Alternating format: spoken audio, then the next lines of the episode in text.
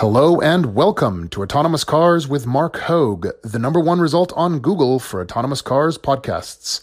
Twice a week, we'll discuss the products, technology, law, policy, and societal impacts of autonomous vehicles as they bring about the greatest step change in humanity since the Industrial Revolution.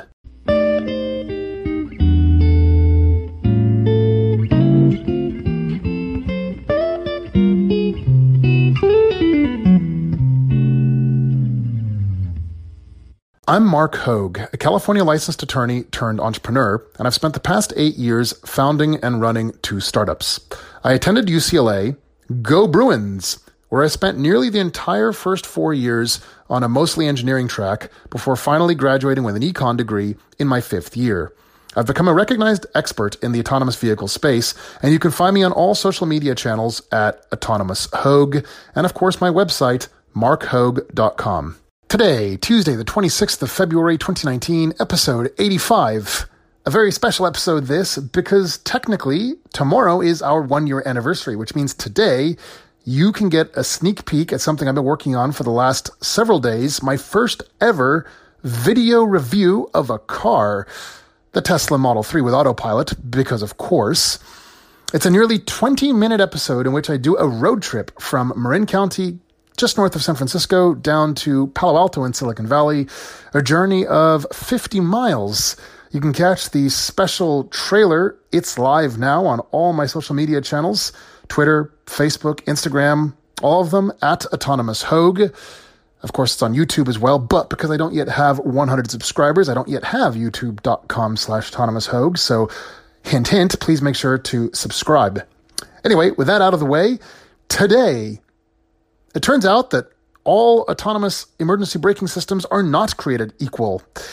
Singapore pursues autonomous vehicles for the elderly, and we draw yet further connections between aviation accidents and autonomous cars. All this right now. Hear that? Believe it or not, summer is just around the corner. Luckily, Armor All, America's most trusted auto appearance brand, has what your car needs to get that perfect summer shine. Plus, now through May 31st, we'll give you $5 for every 20 you spend on Armor All products. That means car wash pods, protectant, tire shine, you name it. Find out how to get your $5 rebate at armorall.com. Armor All, less work, more clean. Terms apply. So, to kick things off today, a quick discussion about autonomous emergency braking systems, and more specifically, how they apparently aren't all made equally. Um, weird coincidence, this. So, if you remember last week, I had the really great fortune uh, to meet up with Alex Roy down in Palo Alto. Uh, we had a really great chat about these systems and how, yeah, you know, whether the issue is that they're not created equally or perhaps they're not implemented equally by the various auto manufacturers. It turns out some of them just plain suck to the point of being completely and utterly useless. And then weirdly, if ever there was an example of a case of our cell phones listening to our conversations, that exact same day, that evening, an article popped up for me on Jalopnik. Uh, they have an article on precisely this point. Uh, the BMW X1's automatic emergency braking system is terrible. So this is a really interesting thing to dive into. And frankly, as Alex suggested, it is something I'd like to really get some more data points on. Um, it seems to me, well, let me first give you the backstory. So it turns out there's this BMW X1, the 2018 um, model. It turns out it's automatic uh, emergency braking for pedestrians is just plain useless. There's, in fact, a really nice video embedded at the top of the Jalopnik article. You can check it out as it absolutely obliterates a mannequin pedestrian. So there's a there's a quote here, something along the lines of, let's see here. Um, okay, so so BMW's spokesperson is talking here about the 2019 X1, saying that the upper threshold for the autonomous braking system on the X1 is 60 kilometers per hour, which translates to the not so round 37.5 miles per hour, as indicated on the speedometer. But given that BMW speedometers are calibrated conservatively and that the IIHS test was performed at exactly 37 miles per hour, it may be that the IIHS tested the system above the designed threshold. So, as I say, there's a lot to get into here, a lot of data points I'd love to kind of scour around for. But the first thing that kind of strikes me here is uh, did anyone remember something like margin of error? I mean, it, isn't this kind of just a common thing that that that engineers generally bake into their products and their designs. I mean, like you, you know, heck, you could even look to science fiction for that matter. I mean, you know, just go back to Star Trek days where Scotty or LaForge on the Enterprise are talking about how the Enterprise is reaching its structural design limits, and of course, everybody knows it's got a whole fantastically huge margin of error built into it, right? So similar things with aircraft, you know, okay, so certain aircraft have maximum takeoff weights and landing weights. Um, you know, the, these these are just the theoretical limits based on uh, what the aircraft's been tested for. So, for example, if you remember, uh, I guess a couple years ago, the temperatures down in Arizona had reached such an exceedingly hot degree of hell that aircraft were no longer allowed to take off. It's because the temperatures exceeded the maximum operating temperatures for aircraft to take off. This didn't mean, of course, that the aircraft wouldn't be physically able to take off. It's not like, oh, at 100 and 20 degrees Fahrenheit say we're just fine, we can take off, but 121 we can't. No, what it means is that legally they're not, not allowed to operate because at above a certain temperature threshold, there is simply no testing data. This is of course important because we need to know things like how long will it take to, you know, do a rejected takeoff or what's the climb rate going to be at a certain temperature and so on. And so it's not a matter of the airplane won't physically be able to do it. It's just that it's never been tested and therefore it's not legally allowed. Um, so you see where I'm going with all this, right? It's all about having margin for error. So if an autonomous emergency braking system says it's going to operate at speeds of up to 60 kilometers an hour, geez, at least let it work at speeds up to 70 kilometers an hour, or preferably yet, say 50% better, so 90 kilometers an hour. I mean, this to me is pretty obvious. I mean, it, it, it like you shouldn't just like the, the, the threshold for usability for a system like this, in which a pedestrian's life is literally on the line, I mean, it shouldn't exactly be as advertised. It should be like 50% better than advertised. I mean, the whole idea is here to be conservative. I mean, and I find it really funny because BMW says as much that their speedometer is conservative.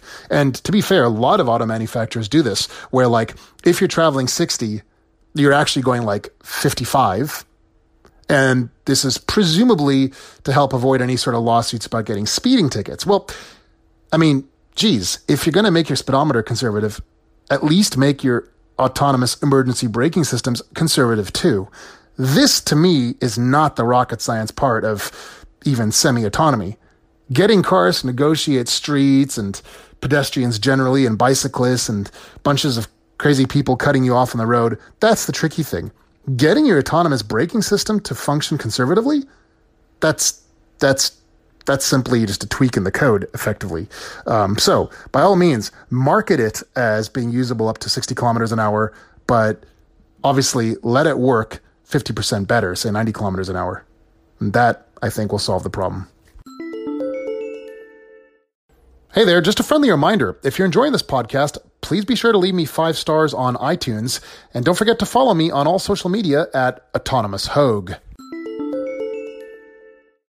When you need mealtime inspiration, it's worth shopping Kroger, where you'll find over 30,000 mouthwatering choices that excite your inner foodie. And no matter what tasty choice you make, you'll enjoy our everyday low prices, plus extra ways to save, like digital coupons worth over $600 each week. You can also save up to $1 off per gallon at the pump with fuel points. More savings and more inspiring flavors make shopping Kroger worth it every time. Kroger, fresh for everyone. Fuel restrictions apply. So this next segment uh, kind of follows logically from some of the things we've discussed a few times in the last several weeks, namely the application of autonomous vehicles for the elderly or disabled of the population. And it turns out that Singapore is really kind of leading the way here. I did not know this, but it turns out that Singapore has been aging uh, more rapidly and at a faster rate than anywhere else in the world. And so Singapore's goal is to obviously enable mobility for the elderly or disabled or those who are otherwise unable or unwilling to get around on their own. And so to that end, turns out there is a startup called MooVita. That's M O. It's basically like what a cow says with life at the end of it. MooVita. Um, so M O O V I T A. Um, it's founded by CEO Dilip Limbu, um, and basically, if you can picture sort of pod cars that really stand out from regular vehicles. The idea is that they're testing these around on a purpose built test track in Singapore. It's designed to basically recreate, to mimic an urban environment. It spans over five acres at Singapore's Nanyang Technological University. So the idea here is, of course, to really fast track AVs for this aging and disabled subset of the population. Um, the idea being that you've got to enable mobility for everybody, not just those who are able. So this is, I think, a really great step forward and certainly builds and uh, gives uh, it sort of validates what I've been saying for quite some time now that one of the really perfect use cases for autonomous vehicles is indeed the elderly or disabled. I think also the fact that this is in a restricted area also validates what I said in just the previous episode, which is let's not try to put the cart before the horse, as it were. Let's really focus on getting autonomous vehicles uh, rolled out in in absolutely geofenced areas. The only sort of change I made to that strategy was don't think of geofencing as a limitation, rather think of it as a liberation. Uh, because if you have geofenced bits of road, that is designated AV lanes on sort of all roads, then it's not really that much of a limitation at all. So, yeah, I think I think this will be a really great uh, company to follow, and hopefully they can set the standard by which others aspire. I think uh, really this this is a very very obvious use case, and I think it's one that can be uh, fast tracked sooner rather than later. If you have any doubts about that, just go back and listen to my episode with David New from Florida, and um, yeah, I'll have more on this as it comes my way. Another day is here, and you're ready for it. What to wear? Check. Breakfast, lunch, and dinner? Check. Planning for what's next and how to save for it? That's where Bank of America can help. For your financial to-dos, Bank of America has experts ready to help get you closer to your goals. Get started at one of our local financial centers or 24-7 in our mobile banking app. Find a location near you at bankofamerica.com slash talk to us. What would you like the power to do? Mobile banking requires downloading the app and is only available for select devices. Message and data rates may apply. Bank of America and a member FDIC. All right, to wrap things up today, one of my favorite discussions, as you know, connecting the dots between aviation and autonomous vehicles. So, if you remember, several months ago, there was a pretty shocking accident. Um, a brand new Boeing 737 MAX uh, being flown with Lion Air, an Indonesian air, uh, airline, uh, crashed shortly after takeoff. And this really was an astounding thing because, besides the fact that aviation accidents are so few and far between, the fact that this occurred on a literally brand new aircraft, like, I don't just mean brand new model design, I mean like actually physically brand new manufactured piece of metal. Um, this was just new full stop. Uh, the fact that this crashed right after takeoff so soon after construction was just sort of staggering. Um, I actually can't really think of any other example, and certainly not in recent history where this has happened. The only one that comes to mind, to be honest, is like way back in the, let's see, the late 40s, early 50s, the de Havilland Comet, which was obviously ill fated from the start due to a design defect in its passenger windows, which developed stress points at the corners, which were actually, um, you know, sort of right angles rather than the curved corners that we see in modern aircraft, and this led to catastrophic fuselage failure due to compression decompression as it climbed and descended. So, yeah, I can't really think of any other example of a new aircraft failing so shortly after rolling off the assembly line. Well, that is, of course, precisely what happened. The issue here was well, I'm not going to get into the details. Suffice to say, there was a new um, sort of safety layer baked into the flight computer, which was meant to kind of take control of the aircraft if necessary to avoid a stall. Uh, this particular system apparently had a bit of a malfunction, and suffice to say, it was wrestling with the crew quite literally. Uh, the the pilots were trying to basically prevent the aircraft from taking over, physically wrestling with the control stick, and they weren't able to do so, and eventually it failed. The plane went into all sorts of oscillations and eventually, tragically, horrifically crashed. All lives on board, of course, were lost. The the point of this story and the reason why it's such an important one is because again, it kind of suggests things for how autonomous cars should be played out. Um, there's obviously far more variables going on with cars on the road than aircraft in the sky. This is why we've had autonomous aircraft for decades and why we're not anywhere. Well, we're obviously closer, but we're still quite some time away before we get autonomous cars everywhere on the roads at all times. Um, and, and I think so. So the big question here and the big lesson to be learned is, you know, what went wrong? Where in the chain, as it were, did stuff go wrong, and what can be done to prevent it?